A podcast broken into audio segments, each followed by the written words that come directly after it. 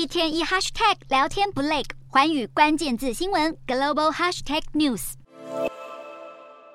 神情轻松的和身旁的阿联官员聊天。三星集团会长李在镕一月时随同南韩总统尹锡悦访问阿拉伯联合大公国，期间宛如外交官一样到处交际，完全看不出他不久前才坐过牢，自信的样子溢于言表，还不忘与记者开玩笑。李在镕在获得特赦后动作频频，去年六月为了确保艾斯摩尔供货稳定，大老远跑去欧洲。七月时，三星公布了要在美国建设晶片厂的计划。九月时，李在镕甚至飞去英国参加女王伊丽莎白二世的国葬。十月时，则是日本软银集团会长孙正义飞到南韩和他见面。当时传出两人要商讨安谋的并购案，而在三星内部，李在镕也有许多动作。由于显示器业界正面临不景气，李在镕亲自访问了制造显示器的亚山园区，并鼓励员工要不断创新。其实李在镕接任会长以来，就不断展现行动力。去年底就罕见召集了旗下所有事业体的执行长共同开会，是五年来首见。三星帝国是否能在他的领导下迎接另一个高峰，备受期待。